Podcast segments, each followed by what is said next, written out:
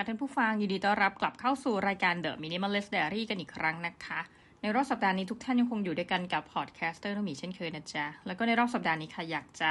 เอาเรื่องราวที่ไปประสบพบเจอเมื่อรอบสุดสัปดาห์ที่ผ่านมามาเล่าให้ทุกท่านฟังนะคะต้องเรียกว่าเป็นประสบการณ์ที่แบบร้อนมากนะคะ ก็อยากจะมาแชร์นะคะ คือเรื่องของเรื่องเนี่ยเรามักจะได้ยินกันมาสักพักใหญ่นะสักพักใหญ่นี่หมายความว่าหลายปีดีดักเนาะที่ต้องบอกว่า ใครที่ประสบความสำเร็จเร็วๆเนี่ยหมายถึงคนที่อาจจะแบบเป็นอายุน้อยร้อยล้านนะคะใครที่ประสบความสำเร็จเร็วๆอาจจะเป็นคนที่ก้าวหน้าในเชิงทางการงานเนี่ยแบบเป็นท็อปหนึ่งเปอร์เซ็นอะไรเงี้ยได้ในระยะเวลารวดเร็วนะความหมายคือ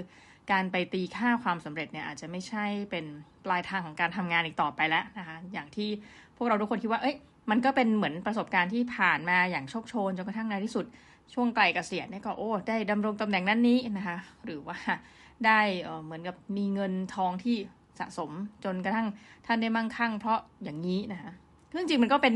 คีย์สำคัญเหมือนกันสองอันเนาะที่พูดถึงว่าเออไม่ประสบความสำเร็จทางการงานก็การเงินนะแต่อันนึงจะบอกว่าเอ้ยเป็นตามขั้นอายุ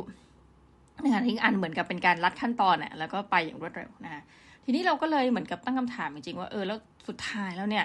ความสำเร็จเนี่ยมันมีแค่ หนึ่งสองสามสี่ประการเพียงเท่านั้นเหรอนะหรือว่าความสำเร็จมันต้องไปอย่างรวดเร็วจริงหรือเปล่านะคะแล้วก็เลยได้เอาเรื่องราวของชีวิตท่านหนึ่งแล้วกัน วันนี้จะขออนุญาตแชร์นะคิดว่าน่าน่าจะแชร์ได้นะคะก็คือเรื่องราวของอาจารย์ท่านหนึ่งนะชื่อว่าอาจารย์บุญสงนาคผู้จริงๆ ต้องบอกว่าหลักๆเนี่ยเราไม่แน่ใจระหว่างอาชีพนะคะนั่นคือเป็นอาจารย์มหาวิทยาลัย หรือว่าเป็นผู้กำกับกันแน่นะหลายคนบอกว่าถ้าพูดถึงผู้กำกับ ภาพยนตร์เนี่ยเราก็อาจจะนึกถึงแบบเต๋อนวพลนะคะนึกถึงตรงบรรจง หรือนั่นเล็กละคุณนะขอโทษทีหรือหลาย ๆ คนนะคะที่แบบว่าพอนึกชื่อแล้วจะจะอ๋อนะคะซึ่งในขณะเดียวกันพอเราพูดถึงชื่อของเฮ้ยใครคือบุญส่งนาคผู้นะหลายคนอาจจะไม่ได้รู้จักนะคะคือจะไม่ได้เหมือนกับเนี่ยวองกาไวหรืออื่นๆนะคะที่แบบพูดแล้วแบบอ๋อเลย พียงแต่ว่าอยากจะเอาเรื่องมาแชร์ เพราะเรามีความรู้สึกว่าเฮ้ยเรื่องนี้มันสำคัญนะสำหรับหลาย ๆ คนที่เเหมือนกับเป็นคนอื่น ๆ ทั้งหมดอะนะคะคือภาพเนี่ยมันอาจจะฉายถึงการประสบความสำเร็จนะคะในกลุ่มคนเพียงไม่กี่คน แล้วคำถามก็คือว่า ในขณะคนที่เหลือทั้งหมดล่ะนะคะเขาจะมีชีวิตอย่างไรนะหรือว่าเขาได้มีความพยายามแล้วล่ะ แต่ว่าผลลัพธ์เนี่ยมันออกมาอย่างไร แล้ว คำตอบของเราวันนี้นะ ก็คือว่าเออถ้าเกิดว่าเราเองอะอยากที่จะเป็น number one เหมือนกันในวงการนะแต่ว่าเรา มันไปไม่ถึงอะเราจะสามารถมีความสุขกับชีวิตได้ไหมนะคะซึ่งเราคิดว่ามันเข้ากับธีมความเป็น minimalist ของเรานะ คือสัปดาห์ที่ผ่านมาก็ไปเชิญนะอาจารย์บุญส่งนะผู้เนี่ยมาฉายภาพยนตร์ของตัวเองนะจริงๆท่านทำหนังมาเจ็ดแปดเรื่องนะคะ คือไม่ต่างจำนวนหนังเนี่ยนะ ไม่ต่างกับหนังของ นวพลทำลงรัตนฤทธิ์เลยนะหนังที่เรียกว่าหนังเต๋อเนี่ย เพราะว่าพี่เต๋อเองก็ทำมาสักประมาณแปดเรื่องนะแต่ว่าอาจารย์บุญส่งเนี่ยอาจจะอายุเเยอะกว่าสักประมาณน่าจะเยอะกว่าพี่เต๋อมันสักสิบกว่าปีนะคะไม่ถึงไม่ถึงยี่สิบปีนะคิดว่านะสิบห้าสิบหกอะไรประมาณเนี้ยค่ะ ทั้งคู่เนี่ยมีประวัติที่คล้ายกันในระดับหนึ่งนะคือคือมีจุดเชื่อมโยงเดียวก็คือว่าจบอักษรศาสตร์จุฬาเหมือนกันในระดับปริญญาตรีนะคะ ก็ หมายความว่าไม่ได้มีพื้นฐานทางด้านนิเทศศาสตร์นะ คือจริงๆ ด้วยความที่นิเทศเองเป็นคณะที่ออย่างของนิเทศจุฬาเนี่ยตั้งมาไม่นานนะคะเราก็เลยไม่แน่ใจว่าเอ๊ะตอนที่จันบุญส่งเข้าเรียนเพราะว่าท่านอายุอีกประมาณห้าหกปีเนี่ยตามตามเกณฑ์เนาะท่านจะเกษียณอายุอะไรเงี้ยเราก็ไม่แน่ใจว่าสมัยนั้น คณะนิเทศนี่ก่อตั้งหรือยังหรือว่าตั้งอาจจะเป็นคณะใหม่ๆ แต่มั่นใจได้ว่าอักษรเนี่ย ถ้าเป็นอักษรจุฬาเนี่ยจะเป็นคณะแรกเลยที่ที่ก่อตั้งนะคะของจุฬาลงกรณ์มหาวิทยาลัยหนึ่งในสี่คณะแรก เพราะฉะนั้นก็คือท่านก็จบอักษรนะท่านก็เล่าว่าท่านเป็นเด็กต่างจังหวัดนะคะจริงๆ คือเหมือนเป็นคนสุโขทัยแล้วก็ไปเติบโตไปที่เพชรบูรณ์ด้วยนะคะแล้วต่อมาก็ขอเลือกเป็นเด็กเทพนะคะก็คือเข้ากรุงเทพมาเรียนในระดับอุดมศึกษานะคะสิ่งที่เกิดขึ้นก็คือว่าหนังในภาพยนตร์ของอาจารย์บุญส่งเนี่ยจำนวน 7-8 เรื่องเนี่ย จะพูดถึงสิ่งที่แตกต่างออกไปจากภาพยนตร์ไทยโดยทั่วไปก็แล้วกัน คือมันมีข้อสังเกตนะ ไม่ว่าจะเป็นของอาจารย์อนงนาจากบริษัทศาสตร์ธรรมศาสตร์ที่ทุกท่านช่วงนี้จะเห็นเราพูดถึงเรื่องภาพยนตร์บ่อยนะเรากำลังอินอาจารย์อนงนาก็ตั้งข้อสังเกตว่าเออในภาพยนตร์ที่ที่ท่านไปทำรีเสิร์ชมาเนี่ยมีการพูดถึงประเทศไทยว่าอย่างไรบ้างนะประเด็นหนึ่งก็คือว่าถ้าเป็นภาพยนตร์ต่างประเทศอย่าง Bangkok Dangerous นะคะ Bridget Jones Diary นะคะ หรือว่าหนังอีกหลายเรื่องเนี่ย จะพูดถึงไทยในเชิงมิติที่ไม่บวกอะ่ะ เออ ยกตัวอย่างเช่นพูดถึงยาเสพติด การค้าบริการทางเพศนะคะการทุจริตคอร์รัปชันในหมู่เจ้าหน้าที่รัฐอะไรแบบเนี้ยขณะเดียวกันถ้าเป็นเรื่องของไทยณจุดจุดหนึ่งนะเราก็จะมีมุมมองที่ต่างออกไป แล้วกลายเป็นว่าเรื่องไทยเนี่ยอย่างสมมติเป็นละครในชัดนะก็คือแบบตัวละครที่แบบต้องรวยมากๆนะคะมาตกลุมแล้วก็คนจนอะไรเงี้ยหรือแบบ อะไรทำนองเนี้ยที่เราสึกว่าเฮ้ยในเชิงมิติโครงสร้างทางสังคมเนี่ย มันออกจะเกินจริงเพราะว่าคนที่เออเหมือนกับอยู่ชนชั้นแบบโครงสร้างบนทางฐานเศรษฐกิจอะไรอย่างเงี้ยคือมันมันเข้าไม่ถึงนะ เราสำหรับเรา เราดูละครแล้วแบบโอ้โหตัวละครอยู่บ้านหลังละสามสิบสี่สิบล้านอะไรแบบเนี้ย คือตอนหลายคนอาจจะแบบว่าก็ฉันอยู่บ้านหลังประมาณนี้แต่ว่าเราอะเรารู้สึกเข้าไม่ถึงว่า เออ แต่ว่าเขามาทำเป็นหนัง แล้วคนก็ติดละครงอมแงม แต่โอเค อาจจะใช้มิติว่าแบบ หนึ่งคือรวยมากๆ กับจนมาก ๆ อะไรแบบเนี้ยนะในขณะเดียวกันอาจารย์บุญส่งเนี่ยไม่ได้ผลิตอะไรในรูปแบบนี้เลยนะอาจารย์บุญส่งผลิตเรื่องราวของคนจนมันมีงานเขียนเกี่ยวกับอาจารย์เขาด้วยนะ คือต้องถามว่าผู้กำกับท่านไหนเนี่ยดังแล้วนะคะสำหรับเราส่วนหนึ่งคือ ถ้ามีคนเขียนงานแบบเนี่ยงานของอาจารย์บุญส่งเนี่ยไปลงพวก journal วารสารวิชาการเนี่ยเราคิดว่าเออก็น่าจะพอสมควรเลยนะ คือมีคนติดตามเหมือนเป็นแบบอารมณ์แฟนคลับในเชิงวิชาการ ซึ่งมีคนเขียนอย่างนั้นจริง ๆ ว่าเอออาจารย์มักจะเขียนภาพนะคะแล้วเขาก็เขียนไปในนั้นว่าเออจริง ๆ แล้วที่อาจารย์เขียนเนี่ยเพราะว่าอาจารย์เองมีพื้นฐานแบบนั้น อันนี้คือตั้งข้อสังเกตนะคะทีนี้ชีวิตของอาจารย์บุญส่งเนี่ยไม่ได้สำคัญสำหรับวันนี้นะในตีมแต่ว่าเราอยากจะพูดนิดนึงว่า พอเชิญท่านมาเนี่ยเราก็ฉายภาพยนตร์เรื่องทุดงขวัตนะเป็นหนึ่งใน คือคิดว่าเป็นหนังที่คุณไม่น่าจะหาดูได้ตามเว็บไซต์นะ แต่ว่าเป็นหนังที่ได้เข้าชิงสุพรรณหงษ์นะคะ หลายเรื่องด้วยกัน แล้วรู้สึกว่าจะได้แบบเหมือนกับกำกับภาพหรือเขาเรียกกำกับหรือลำดับนะกำกับภาพยอดเยี่ยมนะของสุพรรณหงษ์ซึ่งท่านบอกว่าหนังหลายเรื่องของท่านเนี่ยก็ชิงอะไรแบบนี้แหละ แต่รู้อยู่แล้วว่าไม่ได้ เพราะว่าในประเทศไทยเนี่ย ท่านบอกว่าเหมือนกับมีความลำบากนิดนึงนะ ในประเทศไทยเนี่ยคนที่จะเป็นผู้กำกับยอดเยี่ยมอะไรแบบนี้เนาะหรือได้รางวัลสุพรรณหงษ์เนี่ยมันจะต้องเป็นหนังที่แบบคือความเข้าใจคือต้องเป็นหนังขนาดใหญ่หนังแบบโอ้โห โครงสร้างซับซ้อนแบบองค์บากอะไรเงี้ยในมุมมองท่านดังนั้น ท่านก็ไม่แปลกใจว่า เวลาท่านทำหนังแล้วชิงเนี่ย ไม่ได้อยู่แล้วนะแต่เรื่องนี้ได้กำกับภาพยอดเยี่ยม แล้วก็ คือท่านบอกว่า จริง ๆ ท่านอะอยากที่จะเป็นดารานะ นักแสดงใช้คำนี้ ก็เลยเข้าอักษรจุฬาเออซึ่งเราแปลกใจแต่แรกว่าทำไมไม่เข้านิเทศเนี่ยคล้ายๆแบบอย่างเต๋อนวพลเนี่ยเป็นผู้กำกับทำไมไม่เข้านิเทศนะเต๋อเขาจะชัดเขาบอกว่าช่วงเขาเข้าเนี่ยมันมันแบบเศรษฐกิจไม่ดีปีแบบพ้นปีสี่ศูนย์เป็นต้นมาอะไรเงี้ย เลยรู้สึกว่าเออเข้าอักษรนะจะมีเปิดออปชันอะไรบางอย่าง คืออย่างนิเทศเนี่ยมันค่าใช้จ่ายก็เยอะอะไรแบบ อันนี้นี่คิดเองคิดเองนะพวกการทำฟุตเตจหนังนู่นนี่นั่นอะไรเงี้ยเออลองในอักษรเผื่อที่จะเปิดทางนะคะอย่างอาจารย์บุญสงก็คือมุ่งเข้าอักษรเลยนะคะแล้วก็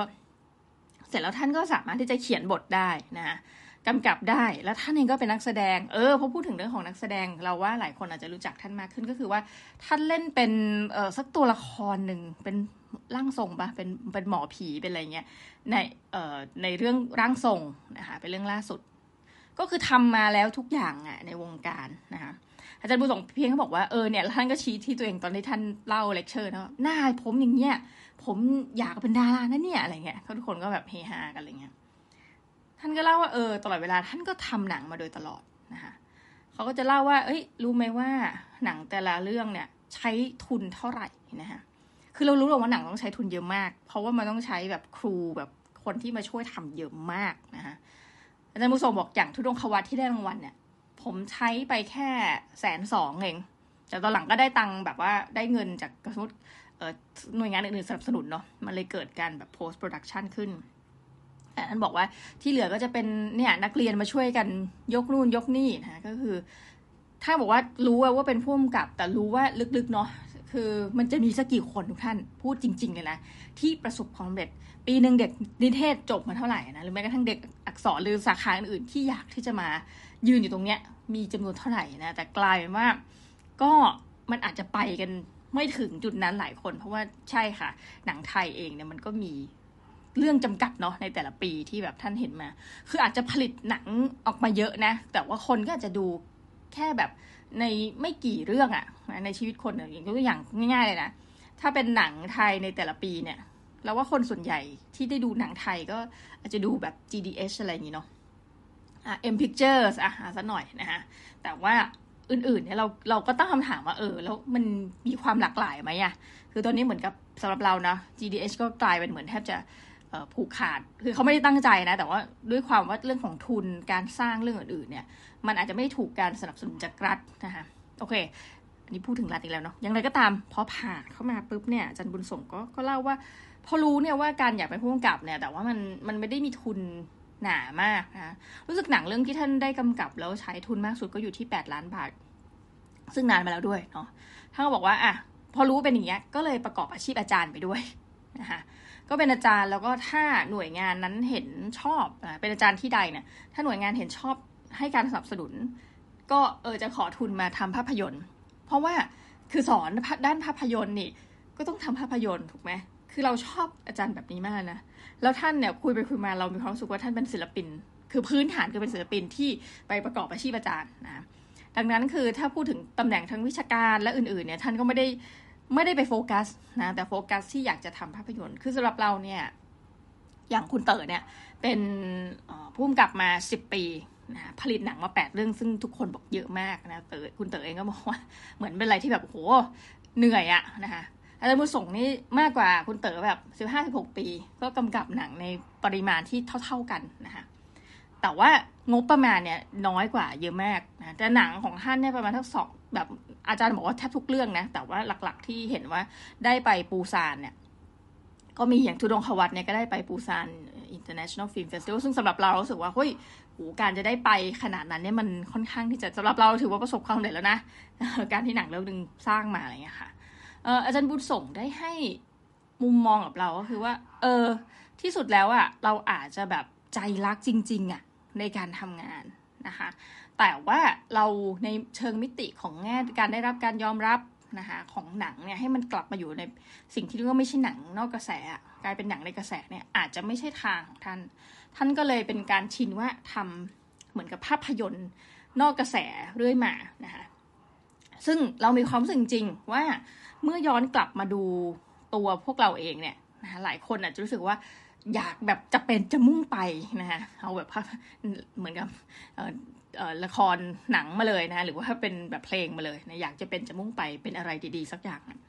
แต่ว่าที่สุดแล้วเนี่ยเราไม่ได้เป็น number one ในวงการ หรือแม้กระทั่งเราอาจจะไม่ได้ถูกเป็นการพูดถึงแล้วเป็นการยอมรับโดยทั่วไปก็ตามนะแต่ว่า ภาพที่เราเห็นเวลาอาจารย์บุญส่งเล่าถึงภาพยนตร์น่ะอินมากนะอินมากท่านบอกว่าท่านไม่สนใจในเรื่องของการสร้างรายได้หรอก แต่ว่าจุดเป้าหมายของท่านใหม่ก็คือว่าท่านอยากที่จะเป็นผู้กำกับที่ไปไกลในระดับโลกนะคะเราอะรู้สึกว่าประทับใจกับคนที่มีทัศนคติแบบนี้มากนะ คือที่สุดแล้วเนี่ย เราอาจจะมาตั้งคำถามคือหลายคนเกิดเกิดอาการเศร้านี่พูดตามตรงนะ เพราะว่า เราทำงานเราก็อยากจะแบบกลายเป็น number one อะไรอย่างนี้ใช่ไหม แต่ว่าอาการเศร้าที่ว่านี่คือเฮ้ยเท่าไปไม่ถึงมันหมายความว่าเราล้มเหลวหรือเปล่า อาจารย์บุษงไม่มีความคิดเช่นนั้นเลยนะ แต่เพียงแค่มันเล่าถึงอุตสาหกรรมภาพยนตร์ว่าเฮ้ยมันเกิดอะไรขึ้นทำไมหนังบางเรื่องถึงแบบใช้ทุนเยอะมาก เพราะว่ามั่นใจว่าได้ทุนคืนแน่นะท่านก็จะเล่าเรื่องแบบเนี่ยต้มยำกุ้งนี่โหแบบทุนเยอะมากนะคะ เพราะว่าก็ลึกๆกันอย่างที่ว่าอาจจะมั่นใจว่าแบบได้ทุนคืนแน่หรือว่าเตรียมส่งต่อขายลิขสิทธิ์ไปดาต่างประเทศอะไรเงี้ยสิ่งที่เห็นคือท่านไม่มีความท้อเลยแล้วท่านก็บอกเนี่ยท่านมีไอเดียท่านก็เล่านะเฮ้ยใครก็ได้ผมผมเนี่ยมีไอเดียว่าหนังเรื่องเนี้ยเรื่องถัดไปเหมือนจะเป็นพระบ้า จริงๆท่านกำกับหลายเรื่องมากที่ท่านพูดเนาะแต่ว่าในช่วงที่ท่านบอกว่าเฮ้ยบทพร้อมแล้วทุกอย่างพร้อมนะหาตัวละครได้ด้วยนะพระบ้ารอบนี้จะแบบเลือกเป็นฝรั่งมาเล่นนะคะ ท่านบอกเออถ้าแบบมีสักสามแสนเนี่ยผมจะได้เลยหนังเรื่องนี้เสร็จนะคะตั้งแต่ท่านเป็นผู้กำกับภาพยนตร์มา ท่านบอกว่ามีเพียงแค่เรื่องเดียวเท่านั้นเองที่ท่านมีรายได้จากการเป็นผู้กำกับอยู่ราวสองแสนห้าหมื่นบาท ที่เหลือในกำกับด้วยใจรักล้วนๆนะคะคือในแง่มุมเรานะ ถ้าเราไม่คิดอะไรเนี่ย เราอาจจะยอมแพ้ไปนานแล้วท่านนึกออกเนาะเหมือนกับว่า เออช่างเหอะเหมือนกำกับไปก็ไม่มีใครมาให้ทุนเราไม่มีนายทุนอะไรเงี้ยแต่สำหรับท่านมันคือ เฮ้ยความรักในอาชีพการงานอะแล้วในสุดมันออกดอกออกผลนะสำหรับเราคือไม่ว่าจะผลิตมากี่เรื่อง ท่านก็จะได้รับการเสนอชิงตลอดมาเนี่ยได้ได้บ้างเล็กน้อยนะคะ แบบองค์ประกอบอื่นๆนะแล้วก็ส่วนใหญ่จะไม่ได้รางวัล แต่ยังน้อยเรามีความรู้สึกว่าเฮ้ยคนหลายคนเนี่ยยังเห็นคุณค่านะของงานอาจารย์ เราก็เลยจะบอกว่า เออ มันก็ทำให้คิดถึงตัวเราเอง หรือว่าคนอื่นๆเพื่อแผ่เพื่อแผ่ทุกท่านยังเราจัดออรายการเนี่ย มันก็ไม่ได้มีคุณค่าต่อคนระดับแมสเนาะคนจำนวนมากเออเขาอาจจะไม่ได้ฟังนะหมายถึงว่า แต่ว่าเรารู้สึกว่าเฮ้ยก็ยังมีคนจำนวนหนึ่งอะที่ฟังรายการเราจริงๆนะคะดังนั้นก็ถ้าเราแค่อยากจัดรายการ เพราะแค่เราอยากจัดอะทำไมเราจะไม่ทำต่อนะคือแบบอย่าเอาความฝันเราไปฝากกับคนจำนวนมากเออต้องใช้คำนี้กันวะที่จะมาบอกว่าเอ้ยสิ่งนี้มันคือการประสบความสำเร็จนะคะหรือต่อให้ใครแบบดูถูกอะดูถูกความฝันของเราแล้วก็บอกว่าเอ้ยเลิกทำไปเถอะนะคะ เราก็อย่าเลย คือดูอาจารย์บุญส่งแล้วแบบมีความสุขสุดไปเลยทุกท่าน แล้วก็เออท่านก็เหมือนเล่าว่าอะถ้ามีอะไรให้ช่วยก็ก็บอกนะ คือท่านก็ยินดีแล้วเวลามาเล่าเนี่ยเราไม่เห็นภาพการเป็นอาจารย์นะประทานโทษแต่สนุกมาก เราเห็นภาพการเป็นศิลปินคนหนึ่งอะแล้วพอท่านเล่าเนี่ยต่อให้ท่านจะอายุแบบประมาณห้าหกปีเกษียณเนี่ยแต่เรามีความรู้สึกว่าในมุมมิติทางการเป็นผู้กำกับอะท่านยังเด็กอยู่เลยอะ คือเหมือนมีพลังที่จะทำอะไรอีกมากนะคะประมาณนี้เราก็รู้สึกว่าสำหรับชาว Minimalist Diary ของเราในวันนี้นะคะทำต่อไปเถอะ ถ้าเจอสิ่งที่รักนะ ถ้าไม่เจอนี่ก็ว่ากันใหม่นะคะเราก็เลยมีความสุขเอออยากจะมาเมาให้ทุกท่านฟังว่า จริง ๆ มันอาจจะไม่ใช่เป็นเรื่องงาน นะมันอาจจะเป็นเรื่องของผลงานที่เราได้ทำมันอาจจะไม่ใช่ความสำเร็จระดับโอ้โหขนาดใหญ่นะแต่ว่ามันเป็นสิ่งที่เราผลิตออกมา เราพึงพอใจกับคุณภาพของมันณนะจุดๆที่ตัวเราเองอะ ยอมรับตัวเราเองได้นะ โดยที่อาจจะไม่ต้องไปสนใจเรื่องของเหมือนกับแน่ๆคำวิพากษ์วิจารณ์หรือกระแสที่บอกว่า เอ้ย คุณทำไมไม่ผลิตหนังแมสทำไมคุณไม่ทำงานแบบนี้นะคะหรือคุณไม่คุณไม่ไม่รับงานแบบนี้นะคะ ก็ประมาณนี้ไม่แน่ใจว่าวันนี้ทุกท่านได้อะไรมากหรือเปล่านะที่จะไปคิดถึงเรื่องการงาน แต่ว่าก็อยากจะฝากไว้ค่ะเป็นอีก episode หนึ่งนะคะสำหรับวันนี้ต้อง แหมขอลาไปก่อนทุกท่านนะเมาท์เพลินนะก็ขอบคุณมากนะคะที่ติดตามรายการของเราในวันนี้ แล้วก็เดี๋ยวกลับมาพบกันใหม่นะในรอบ episode หน้าสำหรับวันนี้ สวัสดีจ้า